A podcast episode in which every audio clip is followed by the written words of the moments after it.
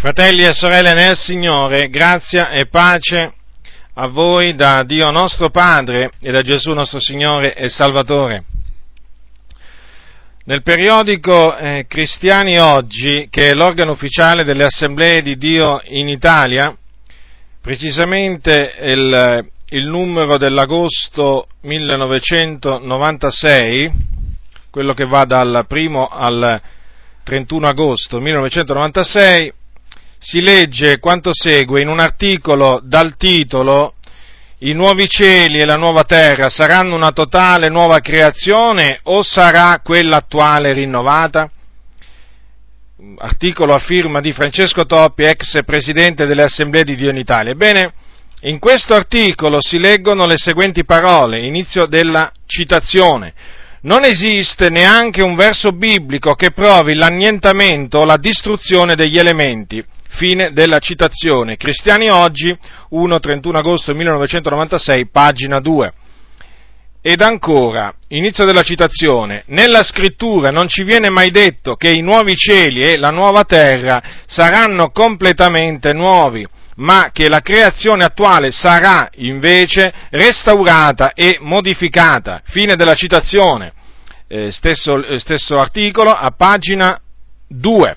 In altre parole, i cieli che noi eh, vediamo adesso, come pure la terra nella quale, nella quale viviamo, dopo che saranno rinnovati o restaurati, sussisteranno in perpetuo. Ora, passerò alla confutazione di questa, di questa dottrina che, eh, voglio precisare, eh, non è insegnata solo dall'Assemblea di Dio in Italia, e per inciso voglio dire che, eh, quantunque questa sia la dottrina ufficiale delle Assemblee di Dio in Italia, ci sono diversi fratelli nelle assemblee di Dio in Italia che non condividono nella maniera più assoluta questa dottrina. E, ebbene, oltre, mh, oltre, che dalle assemblee di Dio in Italia, questa dottrina eh, falsa viene insegnata anche da altre chiese pentecostali e da tante altre chiese evangeliche e eh, per finire anche da eh, diverse sette, tra cui per esempio i testimoni di Geova e gli avventisti, insegnano esattamente la, la medesima cosa. Ora, avete, avete ascoltato molto, molto bene, eh, ci, ci, viene detto in questo articolo, apparso su Cristiani oggi, che non c'è un, neanche un verso biblico, uno, eh, che provi l'annientamento, la distruzione degli elementi, e poi viene detto che nella Bibbia, cioè nella scrittura, non ci viene mai detto che i nuovi cieli e la nuova terra saranno completamente nuovi. Ora, chiaramente dinanzi eh, a queste affermazioni eh, non si può rimanere indifferenti, perché sono affermazioni false. Davanti a qualsiasi affermazione falsa non si può rimanere indifferenti. Eh, se un credente eh, rimane indifferente dinanzi alla menzogna, eh, è un credente, un credente sviato, sviato di cuore, traviato di cuore il giusto, la Bibbia dice che il giusto odia la menzogna, a prescindere chi la insegni questa menzogna. Non importa, non importa chi insegna la menzogna. Il giusto odia la menzogna. E queste, queste parole eh, che appena vi ho letto sono delle parole menzognere sono delle affermazioni menzognere e adesso naturalmente lo passerò a dimostrarlo.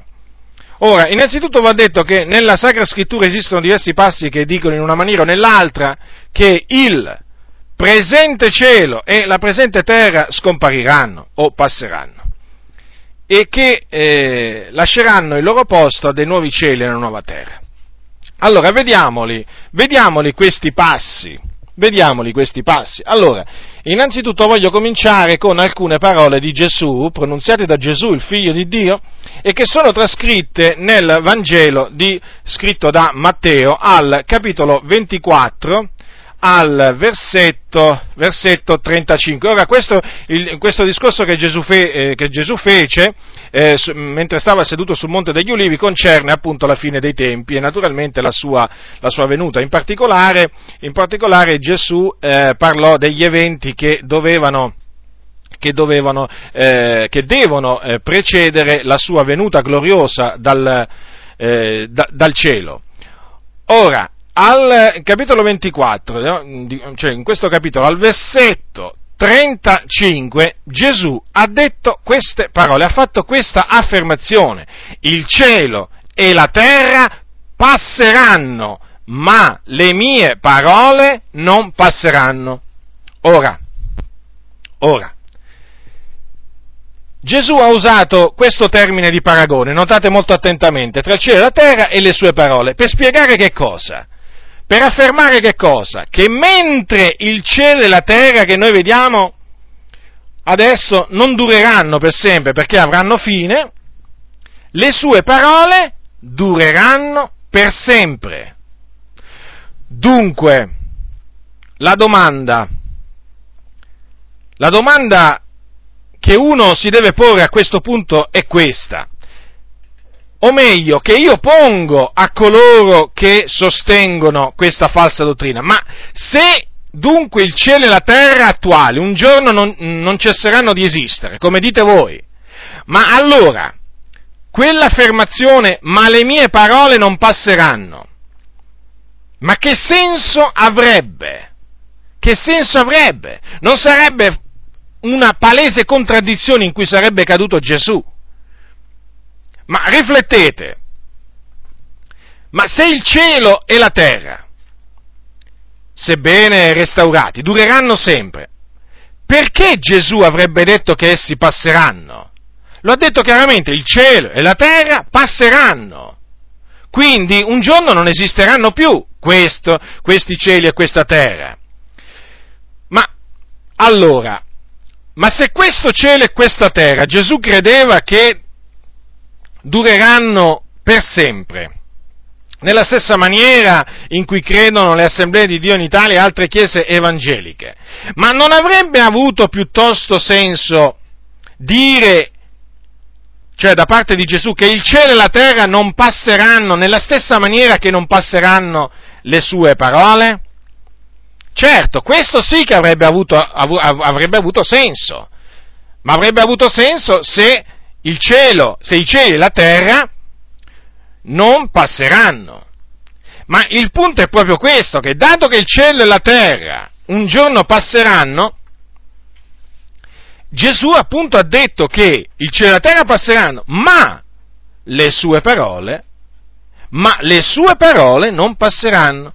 Quindi, questa affermazione di Gesù, basterebbe solo questa affermazione di Gesù per distruggere quelle affermazioni che abbiamo letto, diciamo, che ho letto da, eh, dal periodico Cristiani oggi. Ma andiamo avanti perché ce ne sono altre. Altro che non c'è nemmeno un passo biblico che dice che, che, che, non c'è un passo biblico che provi l'annientamento o la distruzione degli elementi. Qui ce n'è più di uno e adesso ve li metto davanti tutti quanti. Poi giudicate da voi stessi, fratelli. Giudicate da voi stessi, da persone intelligenti quali siete se si può affermare che questo cielo e questa terra non saranno, non saranno annientati. Allora, Paolo dice ai Corinzi, prendete la seconda epistola di Paolo ai Corinzi al capitolo 4, seconda epistola di Paolo ai Corinzi, capitolo 4, versetto 18, ascoltate quello che dice l'Apostolo Paolo anzi comincerò dal versetto 17, perché la nostra momentanea leggera afflizione ci produce un sempre più grande, smisurato peso eterno di gloria, mentre abbiamo lo sguardo intento non alle cose che si vedono, ma a quelle che non si vedono, poiché le cose che si vedono sono solo per un tempo, ma quelle che non si vedono sono eterne. Ora, tra le cose che si vedono, voi converrete con me che ci sono il cielo e la terra. Quindi, quindi queste cose sono tra le cose che sono solo per un tempo. Che significa sono solo per un tempo? Che un giorno avranno fine. E quindi Paolo non ha fatto altro con queste parole che confermare le parole di Gesù Cristo. Il cielo e la terra passeranno, Dunque, e quali sono, qualcuno potrebbe dire, le cose che non si vedono? Beh, per esempio i nuovi cieli nella nuova, terra, nuova terra, che non si vedono perché in effetti ancora non esistono, Dio li creerà a suo tempo. Ma tra queste cose, per esempio, c'è anche la nuova Gerusalemme, che esiste di già, perché eh, Giovanni nel libro dell'Apocalisse la vide. A Nuova Gerusalemme che è una città, una città celeste, eh? non, non un simbolo come dicono erroneamente le Adi e altri. Quindi noi sappiamo che le cose che non si vedono o che non si vedono ancora perché poi un giorno noi le vedremo, sono eterne, ma le cose che si vedono eh, sono solo per un tempo. E quindi, lo ripeto, tra le cose che si vedono, che sono solo per un tempo, ci sono pure, per forza di cose, pure il cielo e la terra. Adesso andiamo alla seconda epistola dell'Apostolo Pietro al capitolo 3.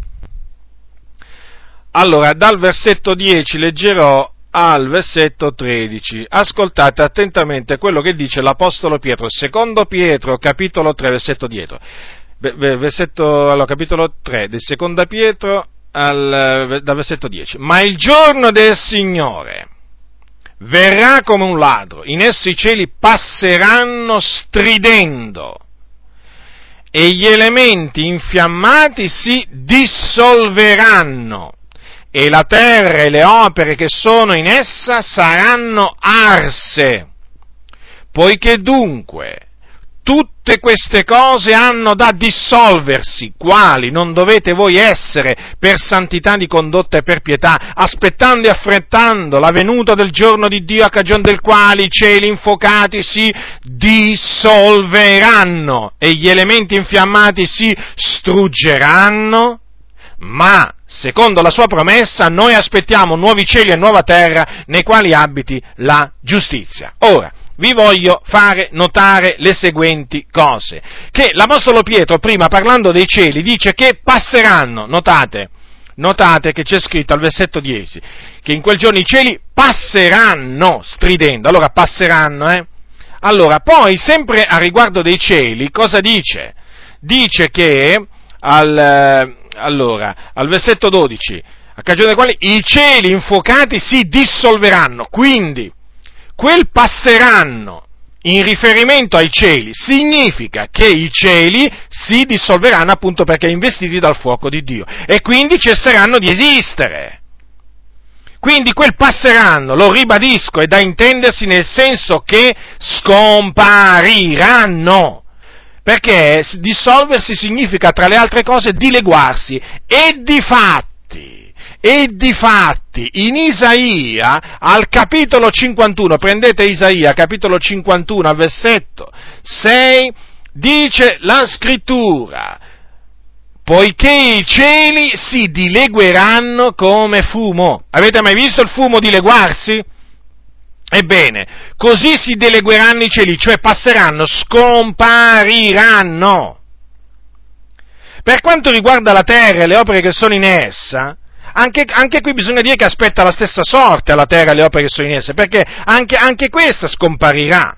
Infatti, quando dice che saranno arse, saranno arse, la terra, appunto, eh, voi prendete, quando dice le opere che sono in essa saranno arse, la terra e le opere che sono in essa saranno arse, al versetto 10 di seconda Pietro capitolo 3, al versetto 10, l'ultima parte del versetto 10, allora è evidente che qui, anche qui, significa che si dilegueranno, scompariranno, si dissolveranno. Perché? Perché poi l'Apostolo Pietro più in avanti dice così al versetto 11, poiché dunque tutte queste cose hanno da dissolversi. Quindi ancora una volta, ancora una volta si evince che quando il fuoco di Dio investirà la terra e le opere che sono in esse, tutto si dissolverà. Ora, ma non sono abbastanza chiare queste parole di Pietro? Ma ripeto, ma non sono abbastanza chiare. Qui cosa ci vuole per capire che, tu, che sia i cieli che la terra che le opere che sono in esse si dilegueranno, scompariranno, passeranno? Sono chiare. Ma queste parole non sono chiare per Francesco Toppi e quindi non sono chiare per, per tutti i pastori o comunque quasi tutti i pastori delle Adi. Non voglio mai mettere, non voglio mai fare di un'erba tutto un fascio perché so che, eh, diciamo, anche nelle assemblee di Dio in Italia ci sono, mh, mm, ci sono dei conduttori che non sono per nulla, per nulla d'accordo con determinate mh, mm, cose che insegna Francesco Toppi. Allora, eh, infatti non sono per nulla chiare per lui. Infatti, in, questo, in quell'articolo che vi ho letti, che vi ho letto, a pagina 2 e a pagina 3, ascoltate che cosa, che cosa, ehm, che cosa si legge a riguardo appunto eh, di queste parole dell'Apostolo Pietro. Inizio della citazione. I verbi usati in questo testo non fanno assolutamente intendere l'annientamento, cioè la cessazione di esistenza. Perfino quel mondo antidiluviano che, sommerso dall'acqua perì, è evidente che non avvalora l'idea di annientamento. Fine della citazione. Ora, è evidente che un'espressione, de, un, queste, queste, parole, queste parole, a qualcuno che non conosce le scritture, eh, diciamo, lo, lo, trarrebbero sicuramente in inganno. Ma queste parole non traggono nella maniera più assoluta in inganno chi conosce le scritture e chi le taglia, e chi le taglia rettamente, perché questa, questa, questa affermazione è semplicemente un sofisma, questa affermazione getta polvere negli occhi dei credenti. Ora, eh, che, eh, che, eh, che, il anti, che, il mondo antidiluviano, eh, quando c'è scritto che è sommerso dall'acqua perì, eh, che non scomparve, siamo d'accordo questa, siamo d'accordo. Allora, prendiamo, prendiamo, diciamo, mh, mm, prendiamo, per ordine i passi, così almeno chiariamo questo, questo punto. Allora, al capitolo 3 di seconda, di seconda Pietro dice, dal versetto 5, allora, l'Apostolo Pietro dice così, eh, costoro dimenticano questo volontariamente, che ab antico per effetto della parola di Dio esistettero dei cieli e una terra tratta dall'acqua e sussistenti in mezzo all'acqua, per i quali mezzi il mondo d'allora sommerso dall'acqua perì. Ora, allora è chiaro che quel perì, in riferimento al mondo d'allora, non significa che il mondo d'allora scomparve.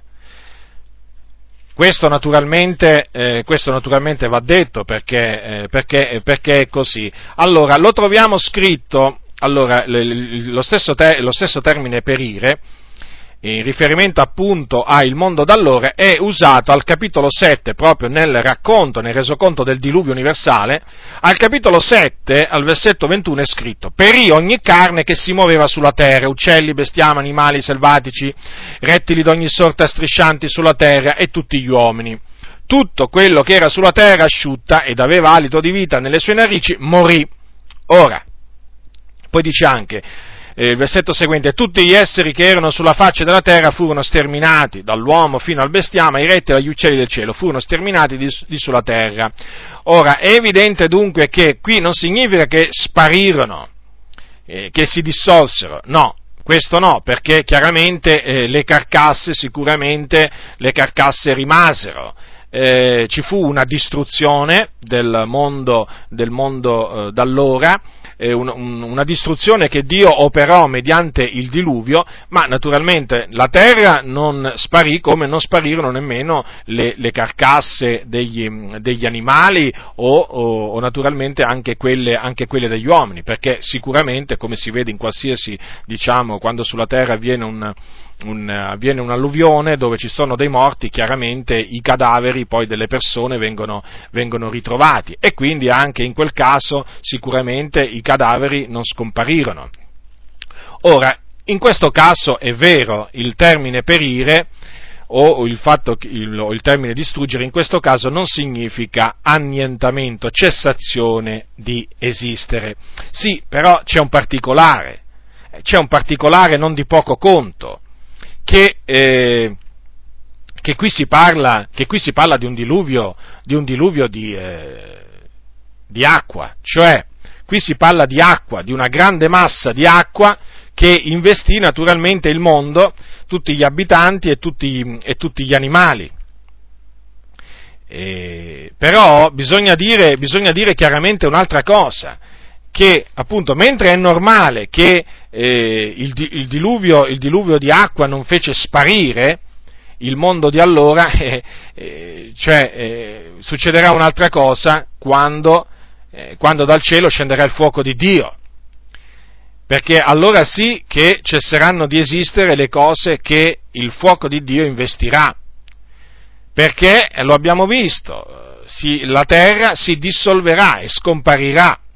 Praticamente avverrà al globo terrestre quello che avvenne a Sodoma e Gomorra e le città circonvicino quando Dio le distrusse. Ora, eh, vi ricordate che, cosa, eh, che fine fecero Sodoma e Gomorra e le città circonvicine? La Bibbia dice che Dio le ridusse in cenere.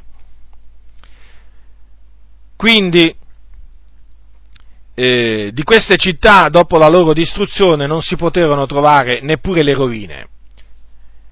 E difatti, e difatti non ci sono tuttora prove archeologiche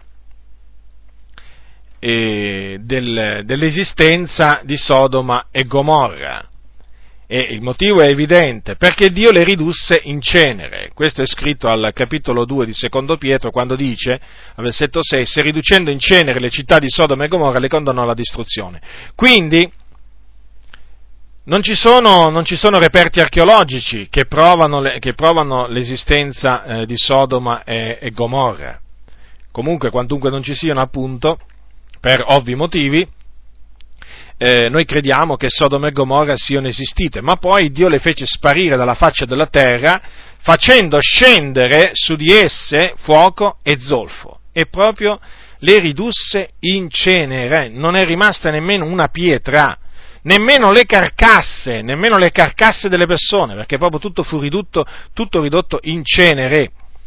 Quindi scomparvero dalla faccia della terra, come se non fossero mai esistite quelle, quelle città. E così avverrà a questo cielo e a questa terra, quando da parte di Dio scenderà il fuoco, scompariranno, sarà come se non fossero mai esistite.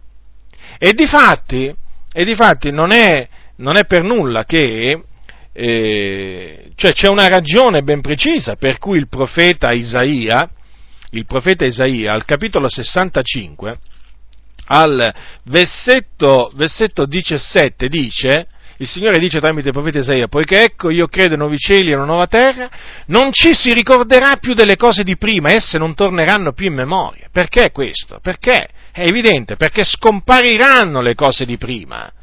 I cieli, i cieli e, eh, questo cielo e questa terra scompariranno, Dio ne farà proprio dei nuovi, proprio totalmente, li farà totalmente nuovi e eh, non ci si ricorderà più delle cose vecchie. Pensate, non torneranno più in memoria. Altro che rinnovamento e restaurazione. Se, tratta, se questi nuovi cieli e nuova terra fossero, questi cieli e questa terra rinnovati, certamente ci si ricorderebbe delle cose, delle cose passate, ma qui la, Bibbia, qui la Bibbia dice, il Signore ci dice che non ci si ricorderà più delle cose passate. Mi pare evidente come prova eh, mi, mi, pare evidente che la Bibbia ancora una volta conferma che eh, il cielo e la terra saranno annientati. Adesso vediamo pa- altri due, due, passi che sono scritti nel libro. Nel libro dell'Apocalisse. Allora, e li ha, scritti, li ha scritti Giovanni questi passi. Allora, Giovanni, voi sapete, eh, il Signore gli fece vedere in visione delle cose che devono ancora avvenire. E ascoltate, ascoltate che cosa ha visto tra le altre cose Giovanni. Capitolo 20, versetto 11, questo naturalmente si riferisce a dopo il millennio, eh? fatti che avverranno dopo il millennio che appunto è il regno, il regno, il regno che durerà mille anni, che Gesù Cristo inizierà quando inizierà sulla terra, darà inizio eh, sulla terra quando ritornerà dal cielo con gloria e con potenza. Ora, capitolo 20, versetto, 11 dell'Apocalisse. Dice Giovanni, poi vidi un gran trono bianco e colui che vi sedeva sopra, dalla cui presenza fuggirono terra e cielo, e non fu, e non fu più trovato posto per loro. Al capitolo 21, versetto 1, leggiamo quanto segue, sempre Giovanni che parla. Poi vidi un nuovo cielo e una nuova terra perché il primo cielo e la prima terra erano passati e il mare non era più. Ora, mi pare evidente che non furono più trovati, cioè non fu più trovato posto per loro, perché erano passati. Vedete, questi, il passo, il passo, il, il capitolo, il, il passo 1, il, il versetto 1 del capitolo 21 spiega il fatto che appunto non fu più trovato posto per loro, certo, perché erano passati, passarono, infatti Gesù lo ha detto, i cieli e la terra passeranno. E qui avete, avete, notato Giovanni come conferma in pieno le parole di Gesù ancora una volta? Il primo cielo e la prima terra erano passati, quindi si erano dileguati. E poi dà anche un, un particolare che il mare non era più, quindi sulla nuova terra non ci sarà più il mare grande e ampio. Allora, quindi sono molto chiare. Le espressioni fuggirono, non fu più trovato posto per loro, molto chiaro. Lasciano proprio intendere chiaramente che si erano dissolti il cielo e la terra. Ora io dico, ma se questo cielo e questa terra, come dicono le Adi, fossero stati rinnovati o restaurati, ma Giovanni certamente non avrebbe potuto dire che fuggirono e non fu più trovato posto per loro, non vi pare? Ma non vi pare che Giovanni non avrebbe potuto dire che il cielo e la terra fuggirono e non fu più trovato posto per loro, se appunto avverrà una restaurazione di questi cieli e di questa terra alla fine dei tempi? Ora, c'è un'altra cosa anche che, che fa capire che eh, i cieli, i nuovi cieli e la nuova terra che Dio creerà sono proprio completamente nuovi e non quelli vecchi restaurati. E qual è questa cosa? Che non esisteranno nella nuova creazione né la luna né il sole. Infatti, al capitolo 22, versetto 5, c'è scritto, 22, versetto, non ci sarà più notte. E quindi, dato che la luna, il Dio l'ha fatta per, per illuminare la notte, è evidente che la luna non servirà più a niente e infatti non ci sarà più una luna. Come non ci sarà naturalmente più nemmeno il sole. Perché? Perché è sempre scritto a questo versetto che i santi non avranno bisogno né di luce di sole, perché li illuminerà il Signore Dio, se non avranno bisogno del sole. È evidente che il sole non ci sarà nella nuova creazione. Ma infatti il Signore fa ogni cosa nuova. Il Signore farà ogni cosa nuova. E non solo, naturalmente il fatto che la luna, la luna e il sole non ci saranno più sta a indicare che appunto il, i cieli e, que, e, le cose che sono all'interno dei cieli saranno, si dissolveranno proprio colpiti dal, dal fuoco di Dio. E quindi mi pare, mi pare del tutto ovvio che la luna e il sole cesseranno di esistere. Ma poi, come vi ho fatto notare prima, come dice Giovanni, non ci sarà più il mare sulla nuova terra non ci sarà più il mare. Anche questo depone, depone a favore del fatto che sarà una terra completamente nuova, non la vecchia restaurata, perché se, se, fosse la vecchia terra restaurata sicuramente ci sarebbe anche il mare, ma Giovanni, nella visione che ebbe, disse che il mare non era più, quindi non esisteva più, considerate il mare. Quindi naturalmente tutta l'acqua salata, che appunto voi sapete che gli oceani i mari coprono i due terzi del globo terrestre, ebbene non ci saranno più, evidentemente non ce ne sarà più bisogno. Quindi non può essere una terra, resta, la, la, la, nuova terra non, non può essere resta, quella, quella vecchia restaurata, ma deve essere una totalmente nuova, perché il mare non sarà più. Ma ci tornerò su questo fatto del mare.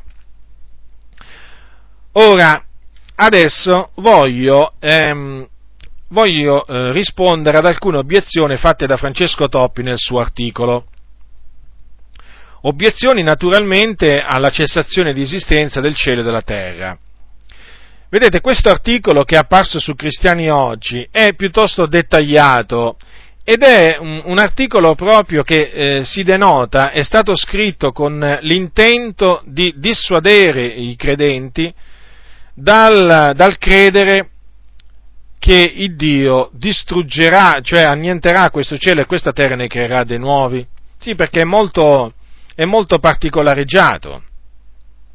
Allora io adesso citerò alcune di queste affermazioni a cui risponderò per dimostrarvi che eh, sono, tutte, sono tutti vani ragionamenti quelli che appunto vengono addotti per cercare di far credere che eh, questi cieli e questa terra saranno restaurati e non annientati. Allora, la prima obiezione che viene mossa è questa qua. Allora, inizio della citazione. Nella scrittura i termini perire e distruggere non hanno mai il significato di annientare, far cessare di esistere e annullare. Fine della citazione, pagina 2 dell'articolo che ho citato prima. Ora, è evidente che quando nella, rispondo, ora, che quando nella Bibbia eh, troviamo il verbo distruggere o perire, quando questo verbo è riferito all'essere umano, eh, eh, non significa che quando, che quando l'essere umano muore perché Dio lo distrugge o lo fa perire, cessa di esistere totalmente. È evidente questo, perché? Perché l'essere umano possiede un'anima all'interno del corpo che continua a vivere dopo la sua morte. Ecco perché Gesù disse non temete coloro che uccidono il corpo ma non possono uccidere l'anima. È evidente dunque, quando Dio distrugge una persona, fa perire una persona, quella persona spira, muore, però l'anima sua cessa di esistere, nel senso eh, cessa di vivere sulla terra, ma non è che cessa di esistere del tutto, perché ha un'anima che continua a vivere. Vi faccio un esempio scritturale. Ora, gli uomini ribelli ai giorni di Noè, quando venne il diluvio, venne il diluvio, il diluvio furono distrutti e perirono. Abbiamo visto, perì, c'è scritto perì, perì, il mondo da allora perì sommerso dall'acqua. Però noi sappiamo che non cessarono di esistere eh, completamente eh, quegli uomini ribelli. Perché? Perché la Bibbia dice che Gesù quando morì andò a predicare proprio a loro, che erano rinchiusi in carcere. Prendete 1 Pietro capitolo 3. Allora, 1 Pietro capitolo 3 versetto 19. Allora, eh, allora, eh, essendo stato messo a morte quanto alla carne, ma vivificato quanto allo spirito, e in esso andò anche a predicare agli spiriti ritenuti in carcere, i quali un tempo furono ribelli, quando la pazienza di Dio aspettava i giorni di Noè, mentre si preparava l'arca, nella quale poche anime, cioè otto, furono salvate tra mezzo all'acqua. Quindi è evidente, è evidente che quelli del tempo di Noè, sì, perirono nel diluvio, però continuarono a vivere. Certo, infatti si parla qui che erano in un carcere, quando Gesù andò a predicare loro l'Evangelo. Ora, anche per esempio i sodomiti, gli abitanti di Sodoma, è evidente che scomparvero dalla faccia della terra, ma non è che cessarono del tutto di esistere, perché anche loro avevano un'anima. E quindi la loro anima continuò a vivere. Ma questo si può dire nel caso dell'essere umano che possiede un'anima. Però quando si parla del cielo e della terra, eh, in questo caso la loro distruzione è sinonimo di cessazione di esistenza totale, perché lo abbiamo visto chiaramente nella seconda epistola di Pietro, il fuoco, il fuoco che il Signore appunto ha riservato per il giorno del giudizio e della distruzione degli uomini empi, dissolverà gli elementi. Ve lo ripeto le parole. Allora, dice così, gli elementi infiammati si struggeranno, i cieli infuocati si dissolveranno. Tutte queste cose hanno da dissolversi.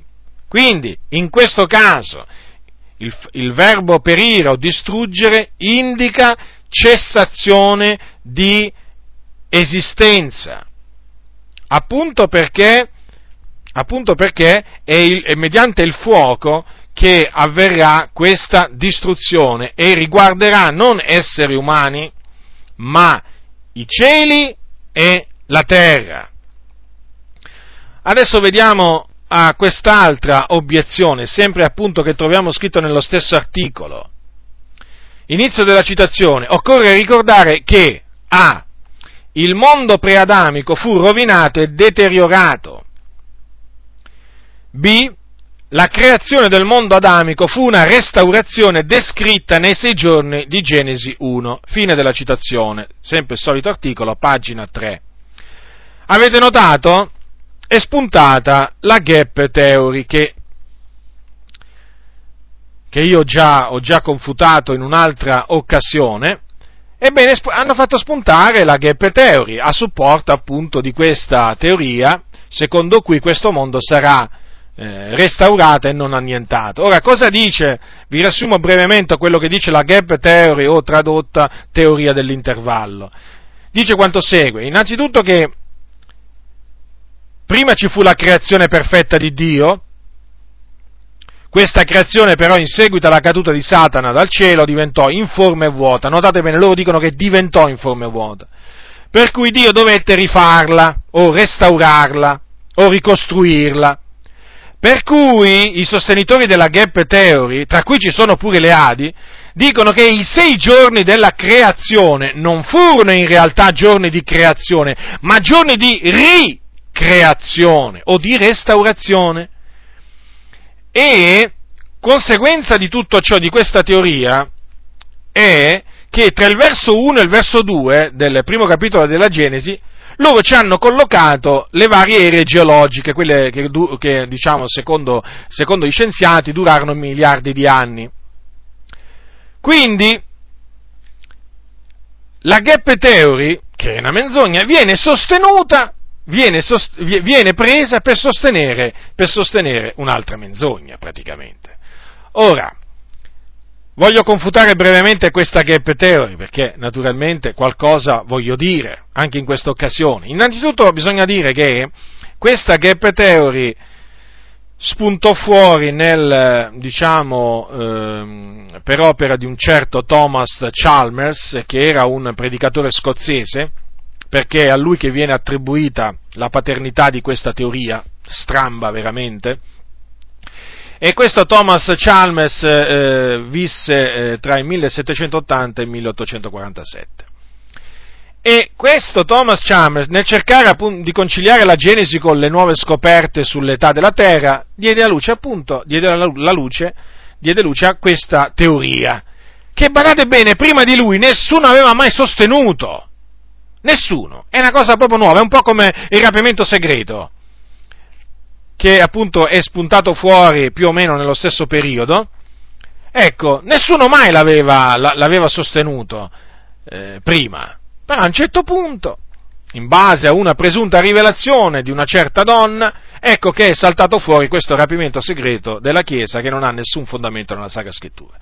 Ora, in secondo luogo, Devo dire questo per confutare questa, questa gap theory, che la scrittura parla sempre di creazione e mai di ricreazione o restaurazione in riferimento a, ehm, agli, agli eventi del primo capitolo della Genesi. Infatti, Infatti voi leggete, eh, prendete Genesi capitolo 2 versetto 4, questo per dimostrare per l'ennesima volta che la gap theory è proprio una favola, capitolo 2 versetto 4 della Genesi, queste sono le origini dei cieli e della terra, quando furono creati nel giorno che l'Eterno Dio fece la terra e i cieli.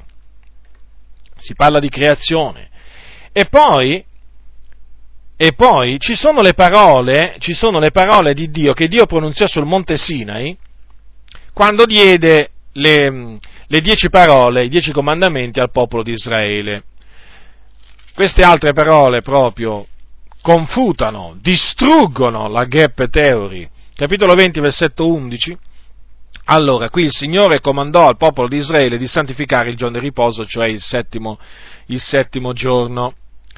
E tra le altre cose, allora leggiamo, leggo tutto il comandamento riguardo il giorno di riposo, il sabato capitolo 20, versetto 8. Ricordati del giorno del riposo per santificarlo, lavora sei giorni e fai in essi ogni opera tua, ma il settimo è giorno di riposo, sacro all'Eterno, che è l'Iddio tuo. Non fare in esso lavoro alcuno, né tu, né il tuo figliolo, né la tua figliola, né il tuo servo, né la tua serva, né il tuo bestiame, né il forestiero che è dentro alle tue porte, poiché in sei giorni l'Eterno fece i cieli, la terra, il mare e tutto ciò che in essi e si riposò il settimo giorno. Perciò l'Eterno ha benedetto il giorno del riposo e l'ha santificato. Notate, il Dio ha detto che in sei giorni fece i cieli, la terra, il mare e tutto ciò che in essi. Ma qual è la, dov'è la Gheppe Teori? Ma dov'è la Gheppe Teori? Non c'è proprio spazio per la Gheppe Teori. La Gheppe Teori è, è, una, è semplicemente una favola.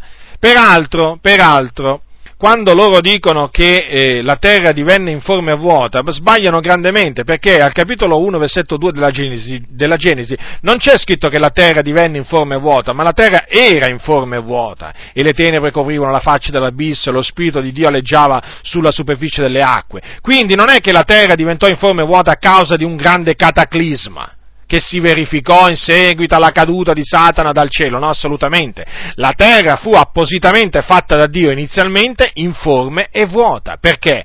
La fece informe per poi dargli una forma, infatti così avvenne. La fece vuota per poi riempirla. Molto semplice, no? È come quando uno fa un vaso, un vaso da, con l'argilla. Prima, naturalmente, il vaso prima di prendere la forma è informe, mi pare ovvio, e prima di essere riempito è vuoto. Quindi cosa c'è?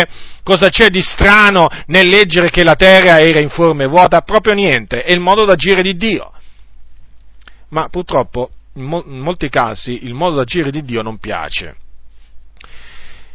Allora, quindi sono molto, sono molto, chiare queste parole che annullano la gap theory, quindi eh, prendere la teoria dell'intervallo che sostiene la restaurazione del mondo adamico, che abbiamo visto alla luce della parola di Dio è una menzogna, per sostenere la futura restaurazione di questo mondo, eh, equivale, equivale, ve lo dico chiaramente, a tracciare un parallelismo tra due menzogne. Eh sì, perché menzogna è la prima restaurazione e menzogna anche la seconda, che secondo costoro deve, deve avvenire. Non è avvenuta la prima, cioè la restaurazione del mondo adamico, non è mai avvenuta, è una cosa che si è inventata Thomas Chalmers, eh, predicatore scozzese, eh, e che poi naturalmente ha fatto tanti, tanti discepoli, tanti proseliti, e non avverrà la restaurazione di questa terra, molto semplice.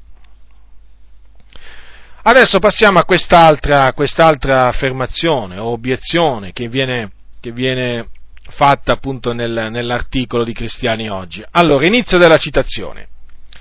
Se i cieli e la terra attuali, o meglio il cosmo attuale, fossero distrutti e annientati e Dio creasse dal nulla nuovi cieli e nuova terra, dovremmo cominciare a credere che Dio agisca per tentativi e che quindi la sua perfezione sarebbe da mettere in dubbio. Fine della citazione pagina 3.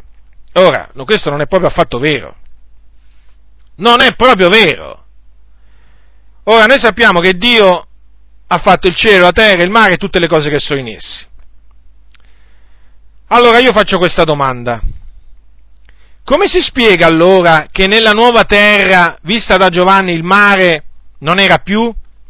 Ora, a me se non concesso che, che quella nuova terra che vide Giovanni era questa terra restaurata. Perché non c'era il mare? Perché non c'era il mare? Questa è una domanda a cui mi devono rispondere i sostenitori di questa favola della restaurazione della terra. Dove era andata a finire tutta quella grande massa d'acqua salata? Eh? Fatta dal nostro Dio? Con tutti i pesci dell'acqua salata? Eh sì, perché se il mare non ci sarà più, non ci saranno più nemmeno i pesci d'acqua salata. Allora, dove era andato a finire il mare, di cui la Bibbia dice grande ed ampio, dove si muovono creature senza numero, animali piccoli e grandi? Eh? Dove era andato a finire? Eh, se fosse stata restaurata la terra ci doveva essere il mare. E invece il mare non era più. Quindi Dio farà cessare di esistere il mare lo farà cessare di esistere per sempre nella nuova terra. Dunque, come po- allora, come possono conciliare questi qui della restaurazione della terra eh, il fatto che Dio restaurerà la terra ma non restaurerà il mare? Perché lo farà sparire? E, te, e tenete presente che, ripeto, i mari coprono due terzi della superficie del globo terrestre. Cioè, se è vero che questa terra sarà restaurata come era al principio, ma non ci si dovrebbe attendere che il mare continuerà ad esistere in essa. Rinnovato, ma dovrebbe pur sempre continuare a esistere. Ma come mai allora non ci sarà più? Eppure nella, nella creazione il mare l'ha fatto Dio, eh? Eppure nella, nuova creaz- nella, nella, nella creazione, però nella nuova creazione, nella nuova terra non esisterà più. Ma, non, ma questo non perché la creazione di Dio sia imperfetta, ma solo perché Dio lo farà scomparire assieme alla terra e al cielo perché così ha decretato. Dunque, se il mare non ci sarà più nella nuova terra, vuol dire che di esso non ce ne sarà più bisogno. Il mare quindi non sarà restaurato. E dunque, vedete, vedete, vi voglio però mettere in guardia perché potrebbe pure accadere eh, che i sostenitori di questa favola della restaurazione della terra, attenzione, perché vi potrebbero tirare fuori un'allegoria, sì, perché in questi casi la situazione è disperata, quando si fa disperata, nel senso quando si trovano con le spalle al muro, costoro, che cosa fanno? Tirano fuori le allegorie. E dato che nella, nell'Apocalisse ci sono delle allegorie, cioè ci sono dei simboli, che cosa potrebbero tirare fuori? Prevengo naturalmente quello che potrebbero dire, che il mare che il mare di cui, parla, di cui parla Giovanni eh, qui non è il vero, ma, non è il mare, diciamo, quello che siamo abituati a, a vedere. Eh sì, perché sapete, la furbizia naturalmente, la furbizia eh, non, è, non è qualche cosa rara in mezzo alle chiese. Voi dovete sapere che ci sono ancora pastori che dicono che Gesù ha detto che noi dobbiamo essere astuti come i serpenti. E questo naturalmente la dice lunga quanto, ehm, cioè, eh, eh, quanta, quanta furbizia o comunque la ragione per cui c'è tanta astuzia in mezzo, in mezzo, alle chiese, sì, viene usata l'astuzia, niente di che meravigliarsi, d'altronde se Gesù ha detto che dobbiamo essere astuti come i serpenti, ma Gesù non ha detto di essere astuti come i serpenti, Gesù ha detto di essere avveduti come i serpenti. Questo lo dico affinché se qualcuno tra di voi ha sentito dal suo pastore eh, che Gesù ha detto che noi dobbiamo essere astuti come i serpenti, sappia che Gesù non ha mai detto una simile cosa. L'astuzia, ricordatevi, è degli ipocriti, l'astuzia è del nemico, l'astuzia non è dei cristiani. Allora, co- cosa, vi, cosa vi stavo dicendo? Che questi potrebbero tirare fuori, perché sono furbi, io lo so, che qui il mare rappresenta i popoli e moltitudini e nazioni e lingue. Sapete perché vi dico questo? Perché loro sicur- probabilmente prenderebbero questo passo al capitolo 17 dell'Apocalisse, quando, eh, quando, c'è scritto le acque che hai vedute sulle quali siede la meretrice sono popoli e moltitudini e nazioni e lingue. Naturalmente qui a giusta ragione le acque, eh, le, le, acque sulla quale sedeva la, mere, la meretrice, perché Giovanni appunto vide la meretrice, erano veramente, eh, rappresentavano popoli, moltitudini, nazioni e lingue, ma guardate, con tutta la buona volontà vi posso assicurare che capitolo, al capitolo 21, al versetto 1, quel mare proprio lì non rappresenta proprio i popoli, le lingue e le nazioni, assolutamente, perché proprio qui sta parlando, sta parlando di un, eh, un nuovo cielo e una nuova terra. E naturalmente in relazione a questa nuova terra si dice che il mare non era più. Quindi attenzione fratelli, attenzione, state attenti. È meglio essere naturalmente avvertiti su queste cose perché io so perfettamente quali sono i sofismi che eh, costoro tirano fuori quando si trovano con le spalle al muro. Allora, eh, adesso passerò ad un'altra obiezione Inizio della citazione. Dovremmo poi domandarci perché Dio, il quale poteva distruggere ed annientare Lucifero quando si ribellò, non l'abbia fatto. creando poi problemi a tutta l'umanità. Questa riflessione getterebbe dubbi sull'amore divino verso la sua creazione. Fine della citazione, pagina 3. Guardate, io vi confesso che quando leggo certe cose, io mi domando veramente perché alcuni le scrivono, cioè se si rendono conto di quello, di quello che dicono. Eppure pare che, eh, pare che si rendano conto, ma eh, mettiamola giù così, pare che si rendano conto di quello che, che dicono. Ora, io dico una cosa, ma Lucifero, quando si ribellò, non solo avrebbe potuto essere distrutto e fatto sparire subito, ma avrebbe potuto essere pure subito inabissato, come per esempio furono inabissati quegli angeli che commisero fornicazione con le figlie degli uomini, i quali furono inabissati in antitenebrosi eh, per esservi custoditi per il giorno del giudizio. Ne parla di questi, di questi angeli eh, Pietro nella sua seconda epistola, prendete secondo Pietro, capitolo 2, versetto 4, dice perché se Dio non risparmiò gli angeli che avevano peccato ma li inabissò, confinandoli in atti tenebrosi per esservi custoditi per il giudizio. Bene, è chiaro che Dio avrebbe potuto, fare, avrebbe potuto, far fare la stessa fine anche a Lucifero, no? il, il, il, nemico, a Satana. Eh, ma Dio aveva deciso altrimenti.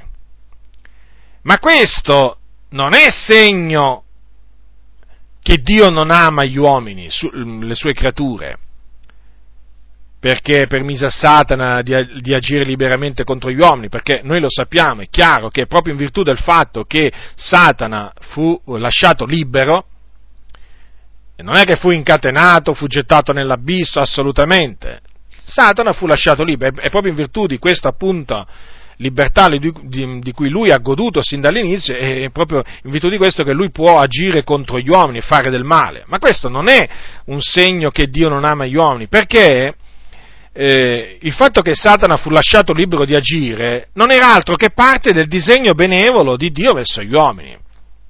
Infatti, eh, non, non, si deve mai dimenticare che il piano della salvezza eh, preparato, eh, preparato da Dio è un piano che risale a prima della fondazione del mondo.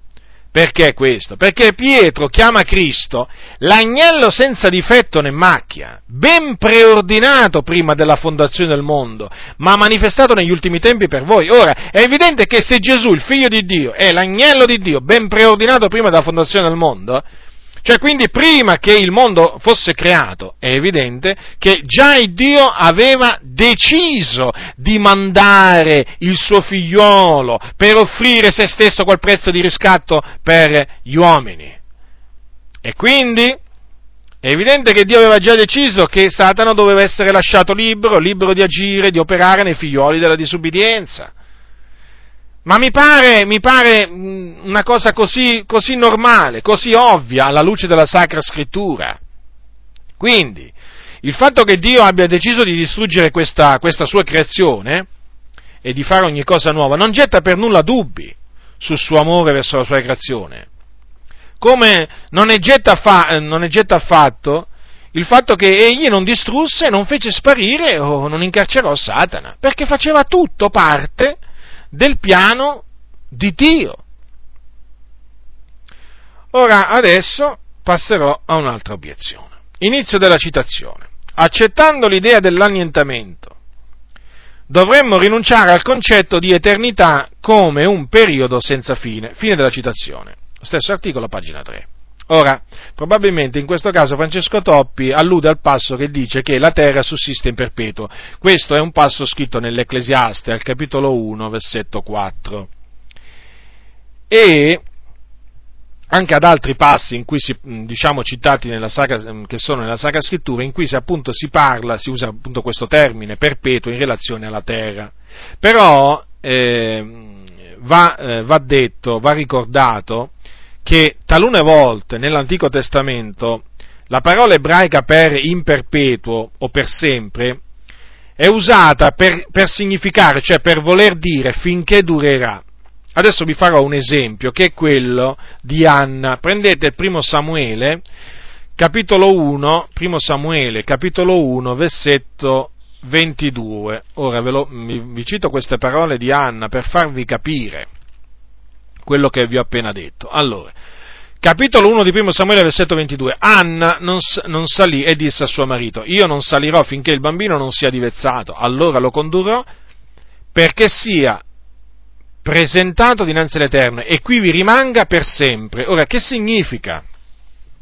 Qui vi rimanga per sempre?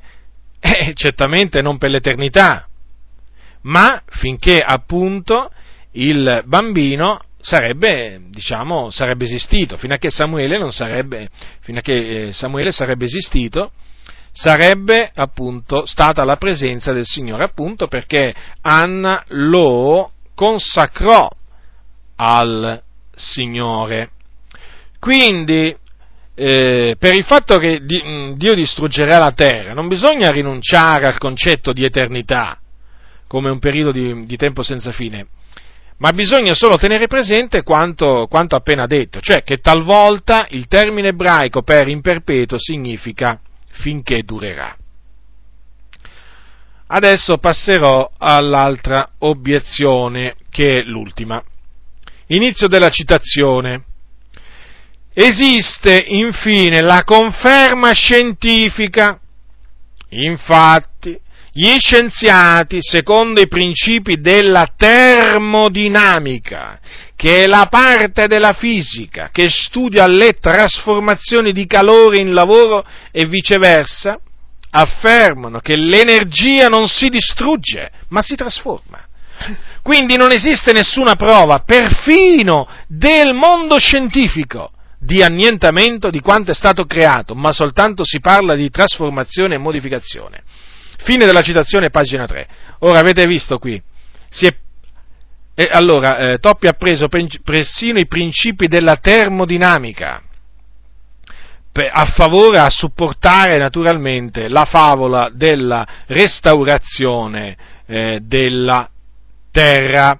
Ora, io dico questo, che in risposta appunto a questa, a questa, affermazione, che anche se i principi della termodinamica affermano tutto ciò, noi preferiamo appoggiarci alla parola di Dio anziché sui principi della, della termodinamica, perché i principi della termodinamica possono essere annullati da Dio quando e come vuole Lui mentre la parola di Dio non può essere annullata da Dio, perché Dio non può rinnegare se stesso. Ora, le leggi che regolano l'universo le ha stabilite Dio, e Dio può annullarle a suo piacimento, come e quando vuole, e non c'è nessuno che glielo può impedire, io opererò, chi potrà impedire l'opera mia, dice il Signore. Ma allora io dico una cosa, ma allora a questo punto qui che, che, che facciamo? Allora non ci mettiamo a credere che il sole si fermò su Gabaon e la luna sulla valle d'Agliano. Vi ricordate al tempo di Giosuè? Quando il Signore esadì, esadì, esadì Giosuè e fermò il sole e la luna affinché Giosuè avesse del tempo per inseguire i suoi nemici e distruggerli.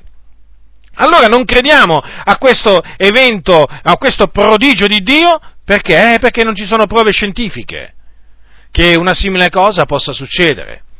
Attenzione, perché qualcuno potrebbe dire, eh, ma qui la Bibbia si è sbagliata di grosso, perché ha detto che il sole si è fermato su Gaban e la, e la luna si è fermata sulla valle d'Ailo. Come? Tu, mm, qualcuno dirà, ma non lo sai che, non, lo sai che eh, non, è il, eh, non, è il, sole, non è il sole che gira, eh, che gira attorno alla terra. Ma come? Non lo sai questo? Che è la terra che gira su se stessa? e gira naturalmente eh, diciamo nello stesso momento attorno al Sole. Eh certo che lo so, eh, la verità è questa, però naturalmente questo adesso lo affermiamo in base alle, si può affermare in base alle scoperte scientifiche no? che, noi possed- che, noi possediamo. Eh, però il punto è questa qua, noi lo sappiamo bene che fu la Terra a fermarsi e non il Sole, eh? sia chiaro questo, eh? però badate bene, che la Bibbia mica ha sbagliato nel dire quelle parole, eh? il linguaggio biblico è corretto, è corretto perché in effetti quello che videro in quel giorno le persone, sulla, eh, diciamo gli israeliti e anche i nemici di Israele, fu proprio il sole fermarsi, come anche la luna. Quindi il, quello che dice la Bibbia, il linguaggio biblico è corretto, perché diciamo, eh, eh, non annulla, non annulla la realtà visiva, cioè quello che fu visto realmente in quel giorno, non l'annulla affatto. Perché in effetti, se noi fossimo stati là presenti, avremmo visto il sole fermarsi e la luna pure. Ma adesso sappiamo in effetti che fu la terra a fermarsi. Ma quel, il linguaggio biblico esprime quello che fu visto con gli occhi dalle persone. È come quando noi praticamente diciamo, no, il sole si leva e il, so- e il sole tramonta. Ma perché? È il sole che si leva? È il sole che tramonta? Non è affatto così, lo sappiamo bene, eppure lo diciamo. Lo diciamo noi, lo dicono pure gli scienziati.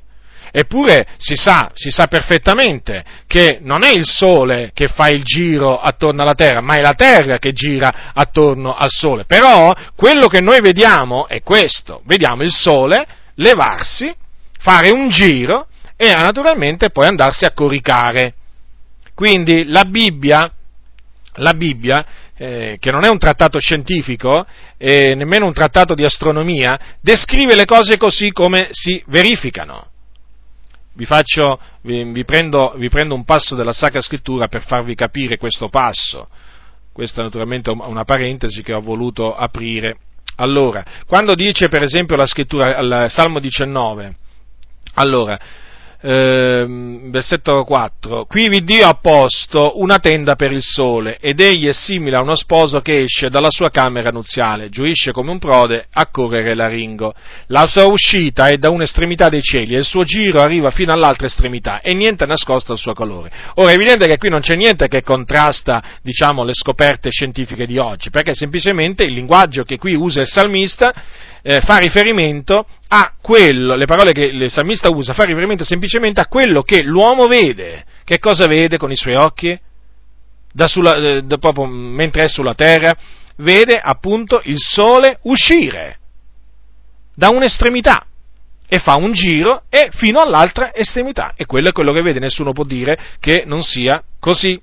Ora, allora, ritornando a prima, ma allora che cominciamo a dire? Che dato che eh, non ci sono scoperte scientifiche che avvalorano questa, questa cosa qui, allora noi non dovremmo credere a questo, a questo prodigio, cioè non dovremmo credere che la Terra, eh, la terra eh, si, è, si, è, fermata. Eh, invece noi ci dobbiamo credere che la Terra si è fermata. Ah, gli scienziati diranno, ma una cosa del genere non può succedere perché qui, perché là. Eh beh, ma è successa.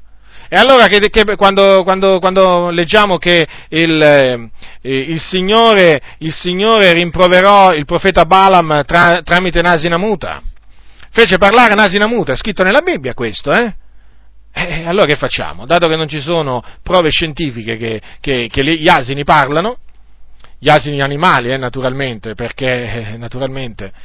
Eh, allora, dato che non ci sono prove eh, scientifiche che eh, gli asini parlano, con voce umana, allora noi non dovremmo credere, non dovremmo credere che il, il, il, profeta Balaam fu, fu, rimproverato per la sua follia da un'asina muta, no? che parlò, che proprio Signore fece parlare con voce umana. Allora a questo punto non dovremmo nemmeno più credere che Gesù ha camminato sul mare.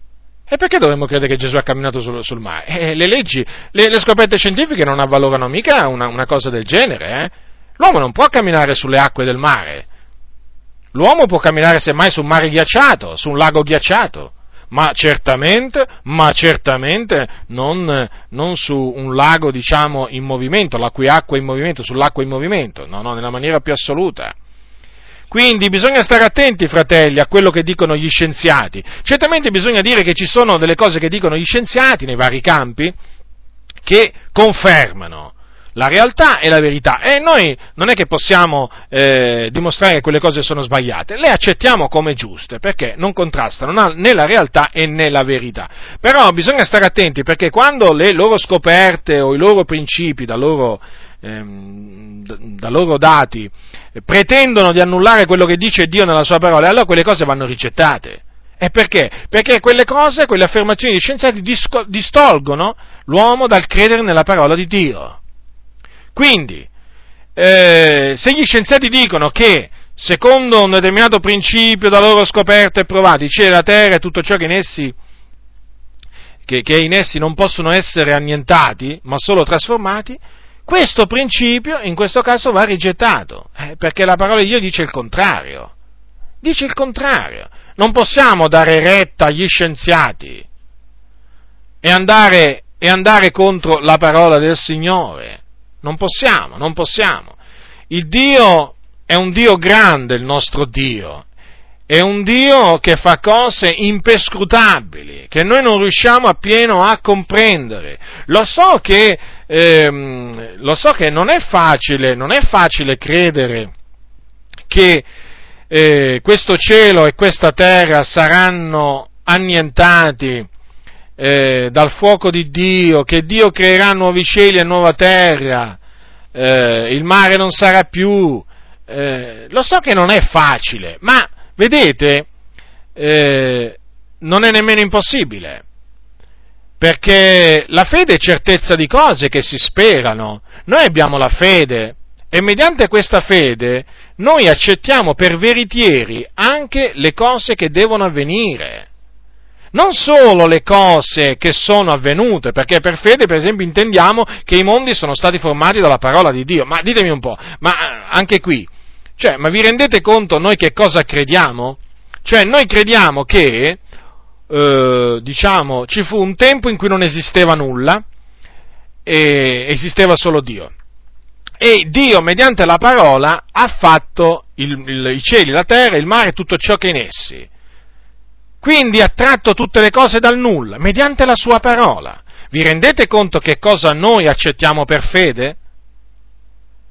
È un fatto ehm, un fatto che è avvenuto tra i 6.000 e i 7.000 anni fa, noi lo accettiamo per fede, non siamo stati testimoni, non abbiamo visto Dio agire, però crediamo a quello che dice la Bibbia e l'accettiamo per fede.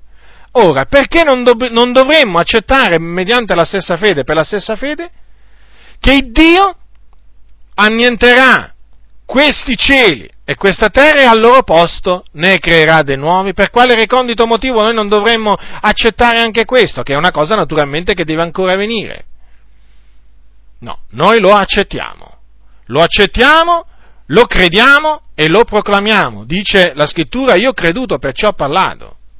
Quindi, diletti nel Signore, io vi esorto a ritenere questa parte del consiglio di Dio, così esattamente, così come, come la scrittura la presenta. Cosa dice la scrittura?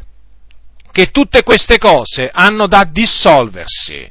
Il cielo, la terra il mare, tutto ciò che in essi. E al loro posto Dio ne creerà nuovi, perché noi aspettiamo nuovi cieli e nuova terra nei quali abiti la giustizia. E in questa nuova terra il mare non ci sarà più e su questa nuova terra scenderà a suo tempo la nuova Gerusalemme, la città celeste, il cui architetto e costruttore è Dio. E in quella città entreranno tutti coloro che hanno lavato le loro vesti nel sangue dell'agnello, i cui nomi sono stati scritti, sono scritti nel libro della vita sin dalla fondazione del mondo ed essi regneranno con il Signore nei secoli dei secoli. Questo noi crediamo, questo noi proclamiamo. Non abbiamo il minimo dubbio, non ci abbandoniamo a vani ragionamenti, non cerchiamo di distogliere i credenti da quello che dice la Sacra Scrittura, quel che è scritto è scritto. E noi non possiamo fare nulla contro la verità, quel che possiamo è per la verità. Quelli che pensano di poter fare qualcosa contro la verità rimangono confusi. Rimangono confusi perché la parola di Dio, la parola di Dio non la, non la si può usare a proprio piacimento come si vuole, no? La parola di Dio va tagliata rettamente, altrimenti ci si ritorce contro. Questo vale per tutti noi, badate. Se si introducono delle favole, se si introducono delle false dottrine, io vi posso assicurare che quando anche, quando anche queste persone prendessero, prendono dei passi della Bibbia per sostenere le loro favole, io vi posso dire che la parola di Dio gli si ritorce contro e quelle persone rimangono confuse. Così è nel caso appunto di, questi, di coloro che sostengono che il cielo e la terra non saranno annientati ma solo rinnovati. Questa è una favola profana che è da rigettare, da rigettare. Niente di meno, niente di meno per sostenere questa favola hanno, hanno tirato fuori un'altra favola, quella appunto che vi ho detto prima, la gap theory. E certo, perché le favole poi si sostengono a vicenda. Ma la parola di Dio non sostiene le favole.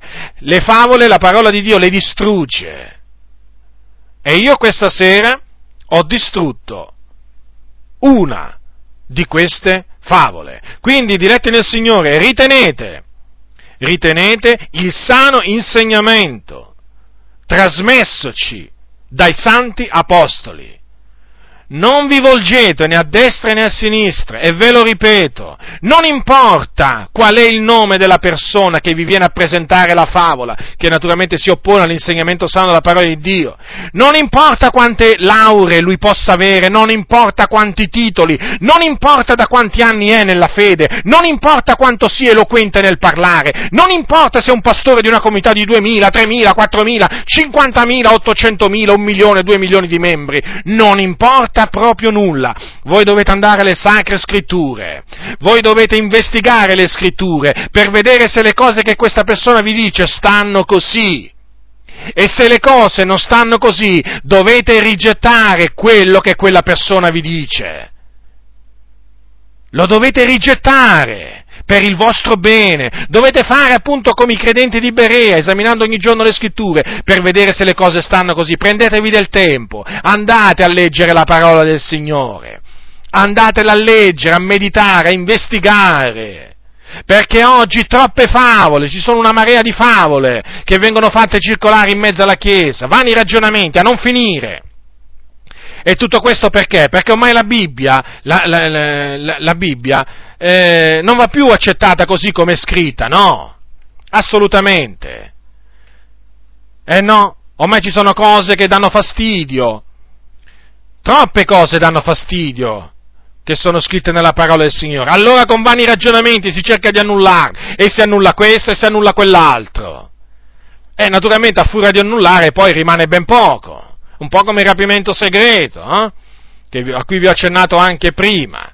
Eh, il rapimento segreto ha prodotto dei danni enormi nella Chiesa, perché induce le persone a riporre, eh, induce i credenti ad avere una falsa, una falsa, speranza, perché gli viene detto Gesù può tornare pure questa notte, sei tu pronto ad incontrarlo? Ma Gesù non può tornare anche questa notte, perché Paolo l'ha detto che quel giorno non verrà se prima non sia venuta l'apostasia e non sia stato manifestato l'uomo del peccato. Quindi, ma che vanno cianciando costoro? Ma d'altronde hanno preferito costoro andare dietro il rapimento segreto, gli fa comodo. Certo, perché gli fa, gli, fa, gli fa, scampare la grande tribolazione. E oggigiorno, chi è che vuole sentire parlare di tribolazioni? Alcuni credenti dicono abbiamo già così tante tribolazioni, oggi ci manca solo la grande tribolazione. Eh già, ma il Dio fa quello che vuole, sai? Il Dio fa quello che vuole Lui e eh, non quello che, vo- che quello che vogliamo noi. Eh. Se il Signore ha stabilito che la Chiesa passerà per la grande tribolazione, ci passerà. Se il Signore ha stabilito che la Chiesa sarà perseguitata dall'Anticristo, sarà perseguitata dall'Anticristo. Se il Signore ha stabilito eh, che in quel giorno, quando apparirà, apparirà in maniera visibile, gloriosa, con potenza e con gloria sulle nubi del cielo, e manderà con gran suono di tromba i suoi angeli a radunare i suoi eletti dall'un capo all'altro dei cieli, se Dio ha stabilito così, lo farà. E non c'è favola del rapimento segreto che tenga dinanzi alla parola del Signore. Non c'è, non c'è favola. Tutte queste cose qui cadono, cadono dinanzi alla, alla, Sacra Scrittura. E quindi vedete, le favole sono svariate. Hanno annullato il ritorno, diciamo, eh, diciamo eh, visibile di Gesù, eh, certo, perché esiste solo un ritorno di Gesù, non è che il ritorno di Gesù è spezzettato in due, in due fasi, uno, vis- uno invisibile e l'altro visibile, no, c'è solo un ritorno di Gesù, visibile alla fine dei tempi, con gloria e con potenza. E quando apparirà tutti lo vedranno, ogni occhio lo vedrà e manderà i suoi angeli a radunare i suoi eletti dall'un capo all'altro dei cieli. E chi sono i suoi eletti? Sono tutti coloro che hanno creduto nel Signore Gesù Cristo, sono tutti santi, sono tutti i membri di Chiesa, i membri della Chiesa dell'Iddio vivente. È molto, eh, cosa c'è di, di difficile da, da, capire? Eppure vedete, hanno fatto, salta, hanno fatto, saltare fuori il rapimento segreto e milioni di credenti ci sono andati dietro. Adesso hanno fatto saltare fuori la favola che i cieli e la terra non saranno annientati, perché non gli va bene. Non gli va bene, avete notato, no? Avete notato le obiezioni, i ragionamenti che vengono fatti? C'è da piangere veramente, c'è da piangere. Io ho una grande tristezza nel cuore nel constatare che in mezzo alla Chiesa dell'Iddio vivente molti credenti preferiscono ascoltare le favole anziché la parola del Signore. D'altronde, frate, qui tutti crediamo così, adeguati. No, io non mi adeguo proprio per niente. E tu devi dire la stessa cosa, fratello o sorella. Non, non, non mi adeguo. Non mi adeguo alla menzogna, gli devi dire. Perché non è che perché la maggioranza sostiene la menzogna, vuol dire la menzogna è verità, eh? Assolutamente. La menzogna rimane menzogna anche quando è la maggioranza a sostenerla. Ricordatevelo questo. E la verità rimane verità anche se veramente sono pochissimi a sostenerla. La verità è verità. Dunque, diletti nel Signore, lo ripeto, ritenete il sano insegnamento trasmessoci dagli apostoli e schivate le profane ciance, schivatele, schivatele, per il bene dell'anima vostra. La grazia del Signore nostro Gesù Cristo sia con tutti coloro che lo amano con purità incorrotta. Amen.